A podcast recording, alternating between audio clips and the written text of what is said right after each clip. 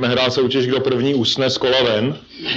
Jsme po obědě, tak věřím, že budete úspěšně zápasit i s únavou po obědní. A tak doufám, že vás příliš neuspím. Máme před sebou kázání z druhého listu korinským z šesté kapitoly. A kdybych vás náhodou uspával já, a to je velmi možné, tak boží slovo určitě ne. Tak pojďme ale nejprve se sklonit k modlitbě. Tak milostivý Bože, prosíme, aby Tvé slovo pracovalo v našich srdcích. Prosíme, pane, aby Ty jsi se oslavil. Pane, potřebujeme slyšet, že jsme hříšní, potřebujeme slyšet, že jsme modláři a potřebujeme z toho činit pokání a jít tou správnou cestou. Pane Bože, moc tě prosíme, aby eh, se ty oslavil a prosíme, pane, aby všechna ta kázání, která jsme do posud slyšeli, tak aby nás posouvala v touze žít ve svatosti. Prosíme tě, pane, ty nás veď, ty se vyvíš a kež vše je ke tvé slávě. Ve jménu Pána Ježíše Krista. Amen. Amen. Tak pojďme, pojďme přečíst nejprve text, který máme před sebou. Je z druhého listu korinským z 6. kapitoly, 14. verš až do konce a první verš 7. kapitoly. Nebuďte zapřeženi do cizího jha s nevěřícími, neboť co má společného spravedlnost s nepravostí? A jaké je společenství světla s tmou? Jaký je souzvuk Krista s Beliálem? Jaký podíl věřícího s nevěřícím? Jaké spojení svatyně boží s modlami? Neboť vy jste svatyní Boha živého, jak řekl Bůh, budu bydlet uprostřed nich a procházet se mezi nimi a budu jejich Bohem a oni budou mým lidem. Proto vyjděte z jejich středu a oddělte se, pravý pán, a nečistého se nedotýkejte. A já vás přijmu a budu vám otcem a vy mi budete syny a dcerami, pravý pán všemohoucí. Když tedy máme tato zaslíbení milovaní, očišťme se od každé poskvrny těla i ducha, dokonávajíce své posvěcení v bázni Boží. Tak pokud jste někdy zkoušeli zasadit ovocný strom, Markus použil už podobnou ilustraci, neko, no, možná kopíruju trošku, a, tak jste určitě očekávali to, že ten strom zasadíte, on zakoření a po čase bude plodit ovoce k vašemu užitku. A vy se o něj snažíte v tom čase starat a staráte se o něj, seč umíte, Zaléváte jej, používáte třeba nějaké ochranné postřiky proti škůdcům, stříháte a jinými různými způsoby se jej snažíte kultivovat. Jenomže ono to nakonec nemusí vůbec stačit a ten stromek nemusí plodit vůbec, nebo, nebo nebude plodit podle vašich představ, nebo dokonce zajde. A taky přesto vaše nejlepší úmy, ten, přes veškeré vaše úsilí a přes nejlepší úmysly, které jste věnovali tomu stromku, tak to nevyšlo. A možná máte pochyby v ten moment, jste udělali něco špatně, nebo jste něco dobře neodhadli. A tak si řeknete, nakonec i profesionál se může splést, co teprve já like, jo? tak nemám vše pod kontrolou, to nevadí, nebudu se tím trápit a začnu znova. Tak milí svatí, podobné to někdy bývá s růstem ve svatosti.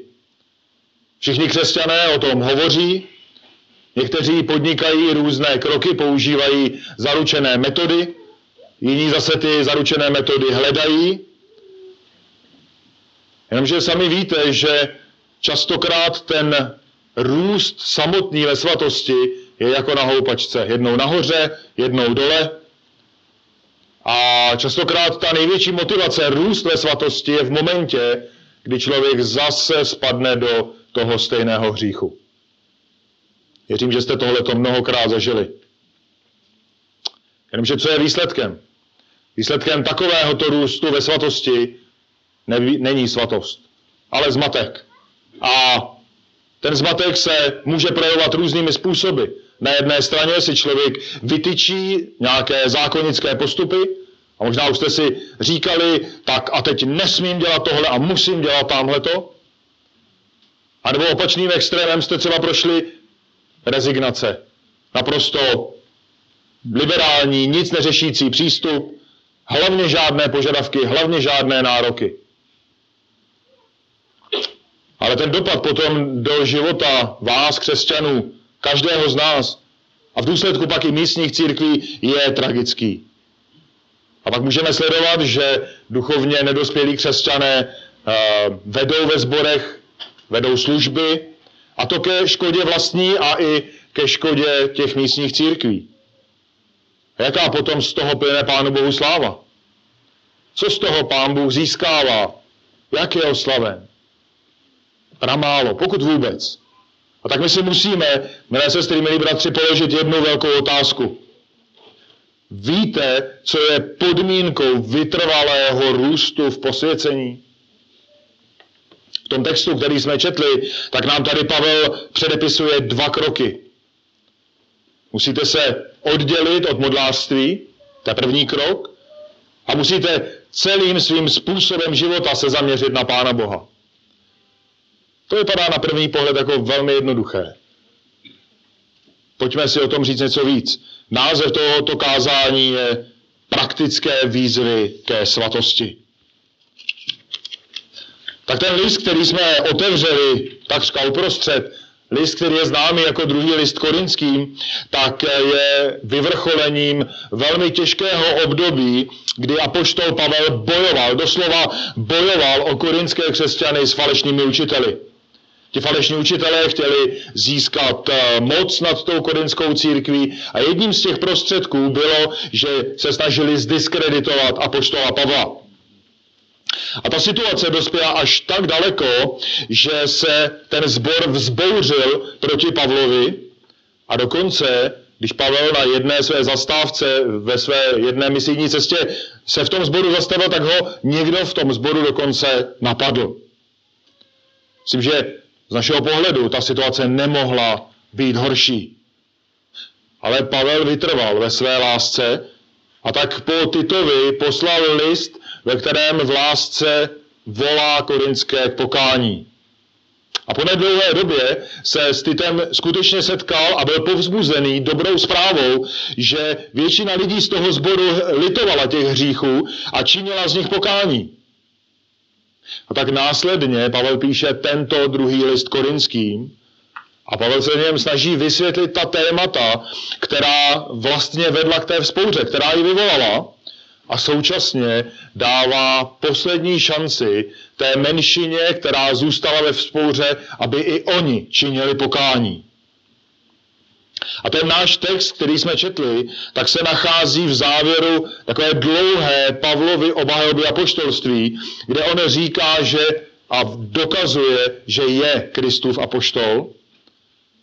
A je těsně předtím tenhle ten úsek, kdy Pavel nabízí to smíření s těmi, kteří se zbouřili proti němu.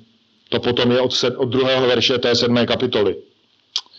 Ale ten náš text, který je sevřený takhle tou dramatickou změnou a tím tou Pavlovou láskou, kterou chce prokázat těm korinským, tak ten náš první bod, který zde máme od 14. verše do první poloviny, možná třetiny verše 16. tak je křesťané odděl se od modlářství. Tak my na začátku, v tom 14. verši, tak čteme eh, docela netypický příklad, nebo příkaz, který Pavel dává. Nebuďte zapřaženi do cizího jha s nevěřícími. Tak jeho spojovalo dvě tažná zvířata do jednoho spřežení. Možná jste se s tím už někde setkali, nevím. Cílem bylo, aby ta dvojice zvířat mohla efektivně táhnout a aby ji zároveň bylo možné řídit. Tak nevím, kdo z vás má zkušenosti s tažnými zvířaty. Tak podivu víc, než jsem čekal. Ano, ano.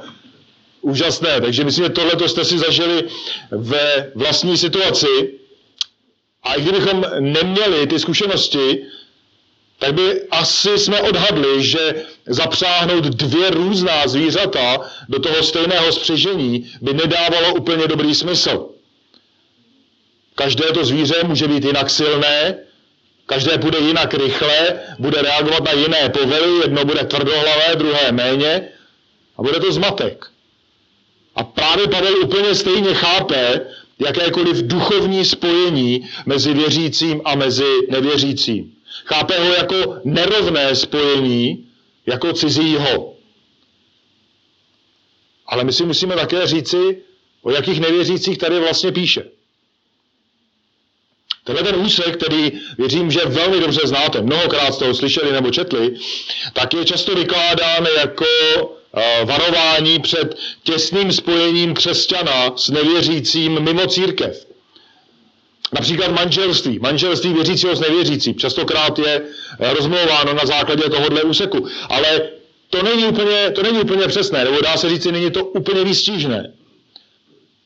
Předně Pavel nehlásá, nikde e, byste to v písmu nenašli, že by e, Pavel říkal, že křesťané nemají být v kontaktu s nevěřícími. Jo, nakonec v prvním listu korinským, tak v páté kapitole v desátém verši, tak nám říká, že bychom museli víc z tohoto světa.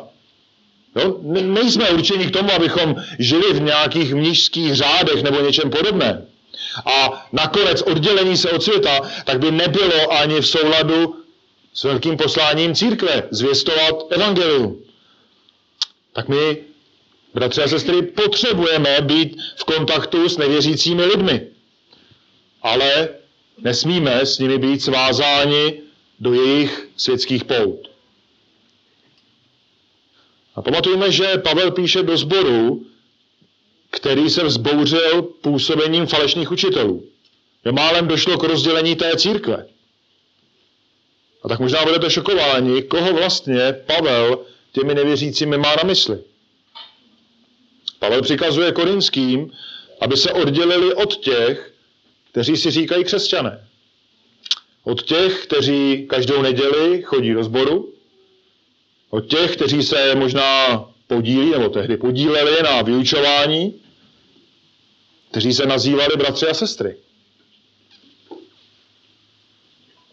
Pavel tady naléhá, aby se korinští nespojovali s těmi, kteří rozkládají církev zevnitř, kteří bojují proti němu samotnému, kteří ho se snaží zdiskreditovat. Tady je důležité říct, že Pavlovi nejde o nějakou osobní pomstu nebo nějaké vyřizování účtu, to v žádném případě.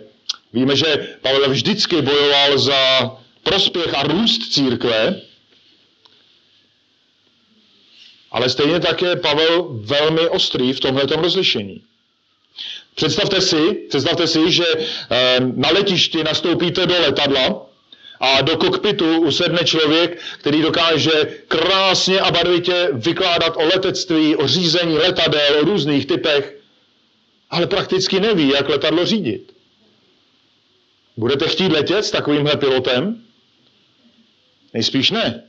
Myslím si, že naopak vaše reakce bude, že okamžitě se budete snažit rozvázat to pouto, které vás s tím člověkem pojí. Roztrháte letenku a utečete z toho letadla.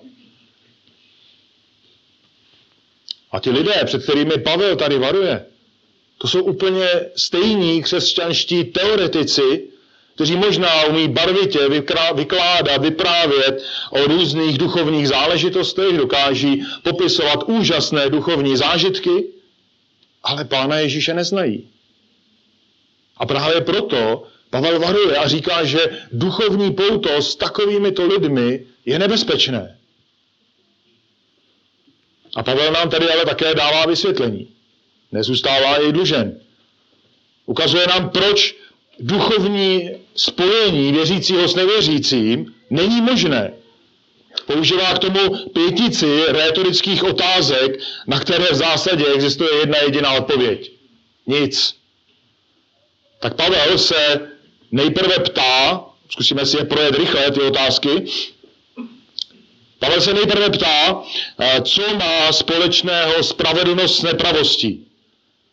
Tak co může mít společného to, co je správné, co je spravedlivé s tím, co je bezzákonné. No v přísloví 29, v 27. verši tak čteme, pro spravedlivého je ohavností špatný člověk, pro ničemu je ohavností ten, kdo jde přímou cestou. Taky Šalamoun ukazuje, že ti dva nemohou mít nic společného.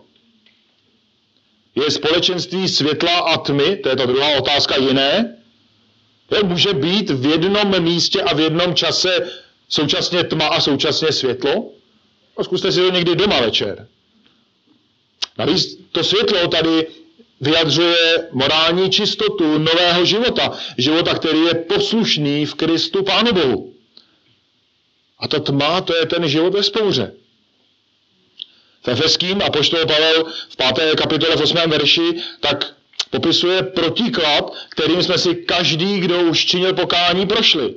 Když jste byli tmou, ale Nyní jste světlem v pánu. Žijte jako děti světla. Opět, žádné společenství neexistuje. Úplně bez diskuzí je ta třetí otázka, kdy se Pavel ptá na souzvuk mezi Kristem a Beliále. No, Beliál je jenom jiný název pro satana. A satan, ďábel, už od momentu své vzpoury se snažil zničit boží plán, boží plán stvoření, boží plán spásy. Víme, že se snažil zabránit pánu Ježíši v jeho díle. Tak jak by mohli souznít tyto dva dohromady? Bude symfonický orchestr souznit, když si každý z těch hráčů bude hrát podle svých not nebo podle aktuálních představ? Bude souznit Markusův zpěv, který umí zpívat s mým zpěvem, ani nemusím dodávat, že neumím zpívat. A nebude souznit, nebude.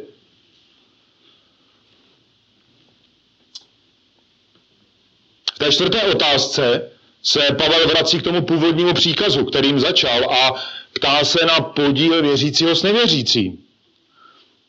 Ale pokud nemají souznění nebo cokoliv společného páni těch dvou, věřícího a nevěřícího, tedy pán Ježíš jako pán věřícího a ďábel jako pán toho nevěřícího, tak nemohou mít nic společného ani tyto dva. Jo? Na čem by mohli mít společný podíl? Vždyť každý míří po jiné stezce k úplně jinému cíli. V prvním listu Janově v páté kapitole ve 12. verši tak čteme, kdo má syna, má život. Kdo nemá syna božího, ten život nemá. To je jasné oddělení a v tom biznesu věčného života nevěřící nemá žádný podíl. Ta poslední otázka v té sérii graduje. Jaké je spojení svatyně boží s modlami. Pamatujete si ze starého zákona krále Menašeho? Tak to byl potomek velmi zbožného krále. Ale on nebyl takový. On činil to, co je zlé v hospodinových očích. On nechal postavit eh, oltáře bálům všude možně po té zemi. Dokonce i do hospodinova chrámu vnesl ty oltáře a sochu nějaké aštorety a podobných hrůz. A on se snažil skloubit uctívání model s uctíváním Pána Boha. Jak Bůh ocenil tuto snahu o zblížení různých náboženství? Ocenil ji vyhlášením soudu. A ten soud se nakonec naplnil tím, že babyloniané odvedli judu do vyhnanství a rozbili, na co přišli. Tak ani tady není žádného spojení. A tak, milí svatí, my se tady učíme na základě toho textu, že mezi světem Krista, mezi tím světem světla a spravedlnosti a tím světem ďábla, nepravosti, bezzákonnosti a tmy, tak je tvrdá hranice, která nedovoluje žádné vzájemné propojení. A je-li Pavel takto nekompromisní, když píše smířlivý dopis do Korintu, tak musíme být, milí svatí, stejně nekompromisní. Například nemůžeme přijímat nevěřícího jako křesťana. Čeho bychom se dopustili, kdybychom tahle jednali? Na první pohled to vypadá velmi přátelsky, velmi vstřícně. Ale vlastně my budeme takového člověka klamat falešným dojmem spásy. Nebo můžeme podporovat službu kazatele, který káže falešné evangelium. Můžeme s ním spolupracovat. Nebo třeba finančně ho podporovat. Nemůžeme. Nemůžeme.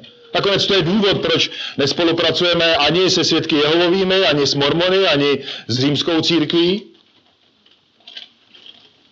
Stejně tak se musíme postavit jakýmkoliv snahám, které vedou k rozdělení místní církve. A každou takovou záležitost musíme vždycky soudit podle Božího slova. A nakonec i ten zmíněný vznik manželství věřícího s nevěřícím také nelze tolerovat. Mohli bychom pokračovat dál a dál a další a další příklady, ale to není to řešení, které potřebujeme. My potřebujeme znát tu alternativu. Pokud nám Pavel říká, že tohle ne, že spojení věřícího s nevěřícím ne, tak co je tou alternativou? Potřebujeme ji vědět, abychom se tomu jhu, o kterém Pavel píše, vyhnuli a abychom šli za tím, co nám je cenější, z čeho získáváme daleko více. A to je druhý bod tohoto kázání. Křesťané, zaměř svůj život na Pána Boha od poloviny 16. verše do 18. verše. Pavel nám tady předkládá v té druhé části další zdůvodnění, proč je třeba se oddělit od nevěřících. Ale nyní nám tady dává zaslíbení. Ukazuje nám tady to, co Bůh dal božímu lidu. Ale jenom božímu lidu. Začíná tím, neboť vy jste svatyní Boha živého. Tady tím slovem svatyně není myšlený celý chrám, jak to někdy bývá překládáno, ale to nejvzácnější místo toho chrámu. To samotné nejsvětější místo, kde v tom Šalamounově chrámu kdysi, tak nad archou přebýval boží duch. V nové smlouvě je takhle nazývaná církev. Ale i jednotliví věřící. Protože v každém, kdo věří, Bůh přebývá svým duchem. V 1. Korinským 6. kapitole v 19. verši tak čteme, nebo nevíte, že vaše tělo je svatýní svatého ducha, který je ve vás a kterého máte od Boha? Nevíte, že nejste sami svoji? Tak my vidíme tady, co nám Pavel píše, takže každý křesťan je před Bohem mimořádný. Má mimořádnou hodnotu. Protože jsme-li příbytkem Ducha Svatého, tak jsme podílníky obrovských zaslíbení, které nám Bůh jako svému lidu dal. A Pavel nám to tady dokazuje tím těsným společenstvím Boha a božího lidu. To je daleko lepší společenství. Pavel tady interpretuje v tom verši uh, verš z knihy Leviticus, 26. kapitola, 12. verš, a on nám tady říká, že Bůh bude bydlet uprostřed svého lidu. On tady dokazuje, že eh, zákon z knihy Leviticus a prorocká zaslíbení, takže se naplňují v té novozákonní smlouvě. Můžeme přečíst z proroka Ezechiela z 37. kapitoly 26. verš a 27 uzavřu s nimi smlouvu pokoje.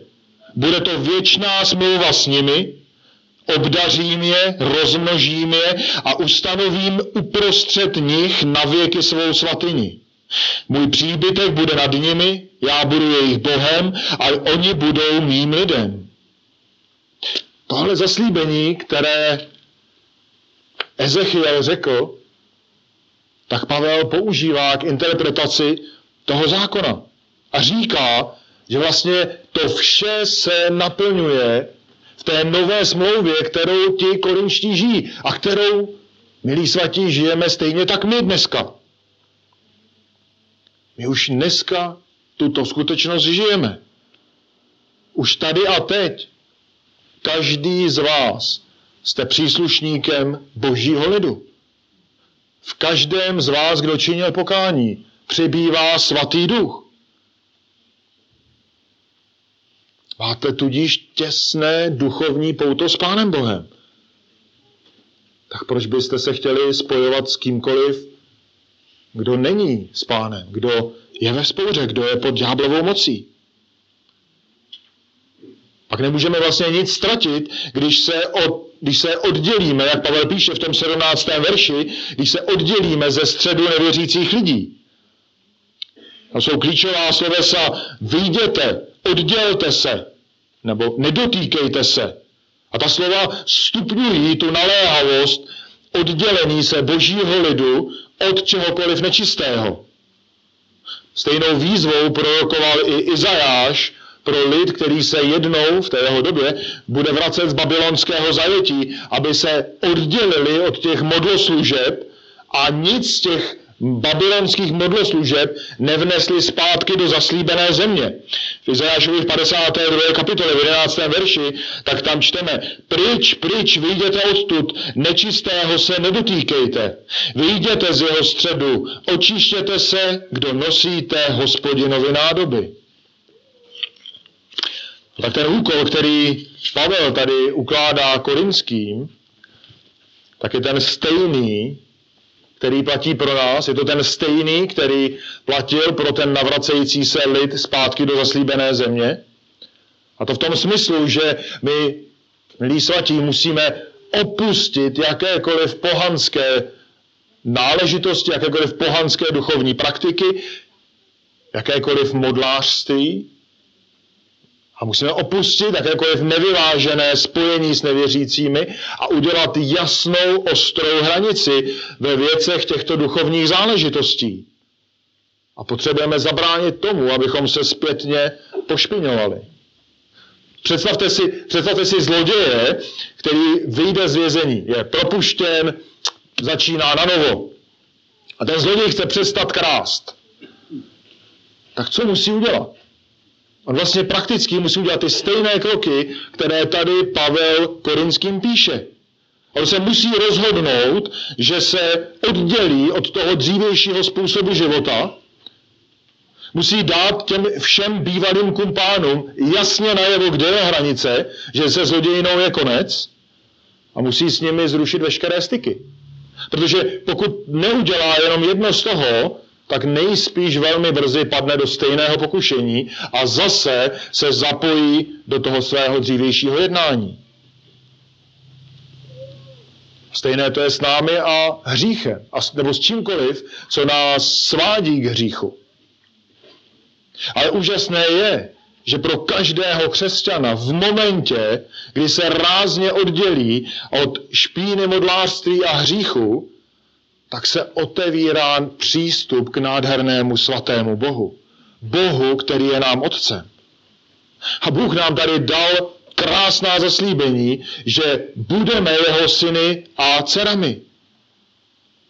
Už jsme jeho syny a dcerami. A Pavel nám tady otevřeně říká, že v Kristu už tohle žijeme, že v Kristu máme osobní vztah s Pánem Bohem, to znamená, jsme boží lid, a současně jsme součástí boží rodiny. Bůh je naším otcem. To není nějaká jenom rádoby představa, to je realita. Církev jako boží lid není jenom nějaká další organizace, která má plnit službu společnosti, eh, já nevím, v sociálních nebo v jakýchkoliv jiných záležitostech. To není církev. Církev je Kristovo tělo, církev je vzácná, je Bohu drahá, stejně jako každičký křesťan. Písmo nám dokazuje, že novozákonní církev, tedy stejně vaše sbory, kam patříte, které vám musí být cené, tak jsou božím lidem, boží rodinou a jsou sjednocené kolem jedné jediné osoby, Pána Ježíše Krista, našeho spasitele tak ta jednota, kterou zažíváme, tak nemůže být pak podmíněná ničím jiným, než bázní před svatým Bohem, o kterém mluvil Aleš. To je to, co drží církev pohromadě. Chápeš, milý bratře, milá sestro, jakou hodnotu má církev pro tebe? Jakou nezastupitelnou hodnotu má? Je ti jasné, kdyby nebylo místní církve, že bys byl osamoceným křesťanem, takovým spíš křesťanským kojencem, který bude neustále padat kdo kde jaké díry falešného náboženství? Chápeš, že Bůh nám tady říká, že ta místní církev ti je rodinou, možná rodinou, kterou si nikdy neměl, rodinou, jejíž otec je připraven kdykoliv odpustit tvé hříchy, když činíš pokání. Avšak pokud si ceníš čehokoliv ve světě, jakéhokoliv modlářství nebo spojení s nevěřícími, dostaneme se k tomu ještě, pokud si čehokoliv z toho ceníš více než církve, tak mi odpust, ale si blázen. Protože zahazuješ to, co je skutečně cené, to, co je na věčnost cené, a nahrazuješ to bezcený. A z toho čiň pokání. Odděl se od falešných hodnot, které předkládá svět. To zahoď to, zahoď to, to nemá žádný smysl. A pozdvihni to, co je skutečně vzácné, to, co je věčné, to, co máš díky milosti Pána Ježíše Krista. Ty jsi boží svatyně. Ty jsi člen boží rodiny. Ale k tomu, abychom tuhle realitu mohli žít naplno, mohli ji žít každodenně, tak tomu máme tady ještě třetí bod. Křesťané, posvěcují se v bázni. To je první verš té sedmé kapitoly. V tom, sedmé, v tom, pardon, v tom první verši té sedmé kapitoly, tak tady Pavel jenom jiným způsobem vyjadřuje to, s čím začínal. Tady vyzývá k očištění od každé poskvrny těla a ducha. A to je v zásadě totéž, jako když vyzýval proti zapřežení do cizího jha věřícího s nevěřícím. Protože právě z takovýchhle spojení to ono zmíněné poskvrnění a ta špína a ty svody vychází. Ten důvod nám tady dává hned na začátku toho prvního verše. Protože, protože každý, kdo věří v Pána Ježíše Krista, tak je držitelem zaslíbení.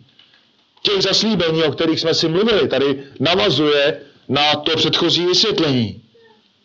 Každý je součástí božího lidu, každý věřící a je současně součástí boží rodiny. Tak co tedy je po nás písmem požadováno? A je to tak, že každý věřící, každý z nás se potřebujeme vědomě rozhodnout, oddělit se od hříchu. A potřebujeme se rozhodnout pro vytrvalé úsilí v posvěcování. Pozor, tímhle úsilím si nechceme ani nemůžeme cokoliv zasloužit před Pánem Bohem. Žádnou boží přízeň za to větší nedostaneme. Ale ta skutečnost je, milí svatí, že se tím v poslušnosti podřizujeme Pánu Bohu. A proč? Protože Pán Bůh je tím, kdo nás první miloval. Každý sportovec, nebo kdo z vás třeba sportuje intenzivněji, tak každý ten sportovec, zejména ti vrcholový, tak se musel v určitém okamžiku svého života rozhodnout, jestli obětuje velkou část svého života intenzivnímu tréninku. Tréninku, který bude bolet, tréninku, který ho bude stát veškerý volný čas, nejspíš povede k tomu, že a, bude žít tak trošku osamocený život, ale bude to dělat s tou vidinou toho budoucího vítězství. A to má ještě velmi chabou vidinu, že něčeho takového vůbec dosáhne. Tak, milí svatí, pro vás, oč snadnější rozhodnutí je oddělit se od hříchu, oddělit se od každé poskrny a všeho, co vás strhává ke hříchu, rozhodnout se proto usilovat o posvěcení, když víme, že toho vítězství dosáhneme. Na rozdíl od toho sportovce. Kariéru toho sportovce může zrušit jediné zranění a je konec. Ale vy víte, že to vítězství dosáhnete. Ta medaile bude. A může jí být i víc. Jenom je potřeba se dobře rozhodnout a ta, ten základ je v poslušnosti. V poslušnosti, která pramení z bázně před Bohem. Ale pozor! Naše poslušnost, milí svatí, tak sama o sobě není příčinou. Není. Poslušnost v bázni je totiž důsledkem boží milosti. Je důsledkem toho, co nám Pán Bůh ve svém synu dal. My tady můžeme vidět úžasný řetěz, a navazují tím hodně třeba na Markuse, co co kázal předtím, můžeme vidět na začátku boží milost, z ní vyplývající, z ní vyplývající bázeň věřícího, z ní vyplývající poslušnost věřícího a pak teprve na konci je to dobré rozhodnutí. Pak teprve tím výsledkem, bratři a sestry, je ten svatý život, o který usilujete, nebo o kterém možná sníte. Možná ten, který je pro vás nedosažitelný, nebo se vám zdá, že je nedosažitelný. Pak teprve budete růst v posvěcení a ten váš život bude vykazovat naopak klesající tendenci hříšnosti. Ale pokud cokoliv z tohohle toho řetězu chybí, pokud chybí ve vašem srdci bázeň před Bohem, pokud nechápete boží milost nebo cokoliv, tak žádný růst ve svatosti není a nebude. Protože cesta svatosti neroste z rozhodnutí lidské vůle. To je až úplně, úplně na konci. Ale roste z touhy lidského srdce uctívat milovaného Boha. Bez téhle té touhy uctívat milovaného Boha, který dal svého syna za nás, nebude nic. Syna, který zaplatil za naše hříchy, za naše špinavé, hnusné hříchy, za naše modlářství, za naši vzpouru. Za to všechno on zaplatil, aby vy, kteří jste činili pokání, jste mohli žít z boží milosti. Avšak pokud tato cesta vám je cizí, a pokud stále vidíte hodnoty, které nabízí svět jako cenější, pokud je vidíte stále jako zajímavější, atraktivnější, než ta zaslíbení, které Bůh dal svému lidu, tak jste přesně těmi, před kterými Pavel varuje. Jste přesně těmi, které, nebo před kterými varuje, aby křesťané s nimi nevstupovali do cizího jha. To jsou přesně ty osoby, které jsou často zdrojem rozdělení v církvi. Ale pokud to jste vy, tak stále máte naději. Máte tu stejnou naději, jakou byl zachráněn ten, kdo třeba sedí kousek vedle vás. Máte tu stejnou naději v tom stejném spasiteli, Pánu Ježíši Kristu. Čiňte pokání. Jak byl zachráněn apoštol Pavel, pronásledovatel církve? Uvěřil v Pána Ježíše Krista poté, co se mu zjevil. A to, s, tím, s tou stejnou boží milostí můžete být zachráněni i vy.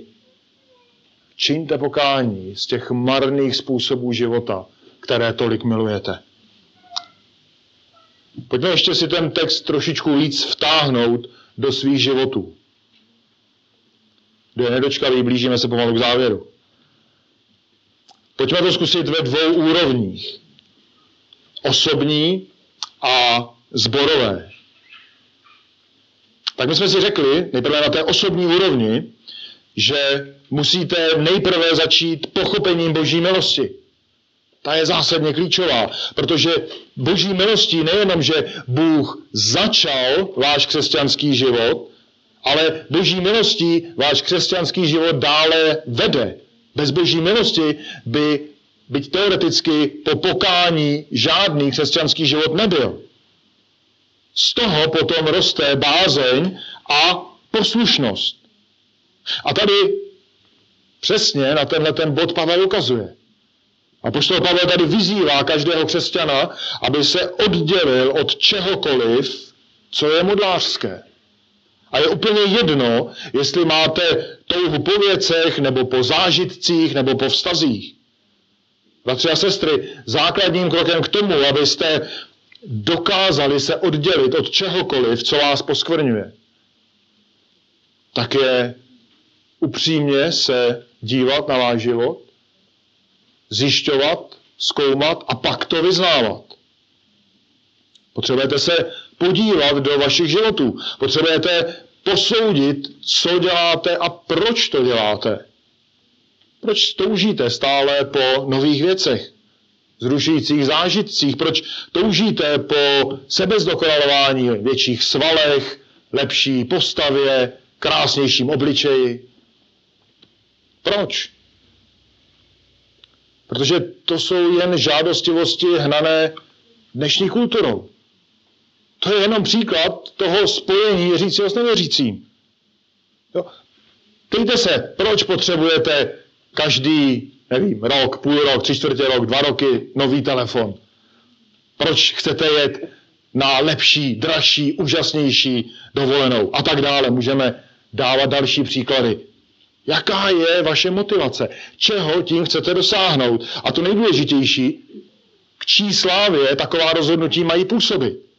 boží anebo vaší slávě? Chcete být víc obdivovaní vašimi kolegy v práci, kamarády? Jo, ty jsi byl až na Havaji. Wow, úžasné. Wow. Já jsem byl jenom na Máchově jezeře. Jo? Ptejte se a vyznávejte před Pánem Bohem, proč nejste spokojeni s tím, co máte. Jo? Proč hledáte radost a spokojenost a jistotu všude možně, jenom ne v Pánu Ježíši Kristu. Možná v tom řetězu, o kterém jsme mluvili, něco chybí. Pokud vaše jistota, že zítra budete mít co jíst, je v Pánu Ježíši a plném bankovním kontě, tak to je modlářská jistota ta může velmi, velmi rychle pominout. Pokud vaše spokojenost v životě je v Pánu Ježíši a například v tom, že Bůh vám přivede věřícího partnera, nebo že vám dá další dítě, nebo první dítě, pokud vaše spokojenost je v Pánu Ježíši a něčem, čemkoliv, tak to je modlářství zahalené možná do křesťanského hávu, ale to je přesně to, před čím Pavel varuje, abychom to opustili. Jinými slovy, milí svatí, potřebujete kultivovat své osobní životy, aby zdrojem radosti nebyly ty pomíjející věci. Dovolená se zapomene, mobil se stejně rozpadne, děti odejdou z domu, možná si na vás ani nespomenou ale aby ta radost byla v Pánu Bohu samotném, v něm samotném. Tam potřebujete, aby byl zdroj vaší radosti. A pokud je vám za těžko oddělit se od čehokoliv, k čemu se vaše srdce poutá, tak musíte z toho činit pokání. Ale když to odstraníte ze svého života, ať je to cokoliv, tak tím odstraníte významnou překážku vašeho růstu svatosti. Pojďme se na to podívat ještě z úrovně místního sboru. Řekli jsme si, milí svatí, že jste boží lid, že jste boží svatyně. A právě proto čistota místní církve musí být vaším životním tématem. To nejste to jenom vy jako individua křesťanská, jako jednotlivci, ale je to jako boží lid. A odpovědnost za čistotu místní církve, ano, nesou starší, ale nesete ji i vy do určité míry. A vaším záměrem má být, aby i místní církev rostla ve svatosti. Někdy to znamená, že budete muset třeba konfrontovat bratra či sestru v hříchu. Jindy to znamená, že budete muset třeba někoho napomenout, kdo káže nějaké ošklivé, špatné věci. To jsou vždycky nepříjemné záležitosti. Ale jako boží lid, milí svatí, tak máte jednu obrovskou svobodu. A to svobodu od temnoty, od hříchu, od jakékoliv špíny. A to je úžasné, úžasná volnost v tom. A to je také součást nádherného svědectví světu, protože svět tuhle svobodu nemá, nezná ji. Tak milí svatí, potřebujete si neustále, nejenom jako individua, jako jednotlivci, ale i jako církve připomínat, jak nádherná boží zaslíbení jsou. Aby ta vaše touha žít byla touhou žít v poslušnosti Pánu Ježíši Kristu. Aby toto byla ta hodnota pro váš život. Aby byl Pán Ježíš lákavější pro vás daleko více než cokoliv, co nabízí svět.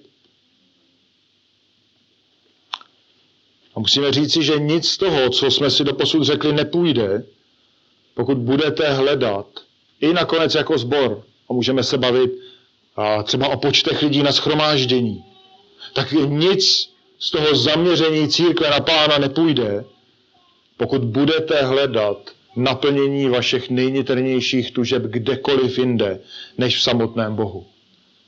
Pokud je budete hledat jako církev ve světských metodách, pokud je budete hledat v nějakých manažerských přístupech nebo čemkoliv, co si můžete vymyslet, tak nikdy jako církev nebudete spokojení se stavem a vývojem. Protože je to zase a opět jedině Pán Bůh, kdo je schopen naplnit jak nejniternější touhy a potřeby věřícího, tak místní církve, tak stejně celosvětové církve. Tak pojďme si schrnout to dnešní kázání. My jsme si na začátku položili otázku, jestli víte, co je podmínkou vytrvalého růstu v posvěcení. A Pavel nám tady dal jasné odpovědi. Vaše svatost nikdy neporoste rozhodnutím vaší vůle. Můžete si na kolenou, když vyznáváte hřích po milionkrát spáchaný, říkat cokoliv a rozhodovat se jakkoliv, ale nebude to nic platné. Vaše svatost poroste jedině z touhy vašeho srdce uctívat Pána Boha. Pána Boha, který vám dal nový život, který vám projevil nezaslouženou boží milost, díky které vůbec můžete žít a můžete žít jako křesťané. Pána Boha, který z vás učinil boží svatyni. Do ní dal ducha svatého, a adoptoval vás do boží rodiny. A tak, milí svatí, protože jste boží lid, tak musíte žít jako boží lid, abyste skutečně byli božím lidem. Amen. Ach, milostivý Bože, ty jsi nádherný, milostivý pán. A pane, my musíme vyznávat, že často máme naplnění, zadosti učinění ve všem možném. Ale Pavel nás tady varuje, že to je zlé, že to je modlářství. A tak my tě, pane Bože, tímto žádáme, abys nám odpustil tyto naše hříchy. Abys, pane, nám ukazoval v našich životech, kde jsme modláři. Prosíme, pane, aby naše touha, naše radost se zakotvila v tobě. Prosíme, pane, ať chápeme, jak obrovskou boží milost si nám projevil a z té milosti, aby rostla bázeň před tebou a z toho, aby rostla poslušnost. Pane, prosíme, aby to celé u tebe začínalo, aby ty jsi byl tím průvodcem a tvou slávou to vrcholilo. Prosíme, pane, ať naše životy jsou lemovány tvou slávou, stejně tak životy našich církví. Prosíme tě, pane, aby ty jsi jednal a aby ty jsi se v tom oslavil. Ve jménu Pána Ježíše Krista. Amen.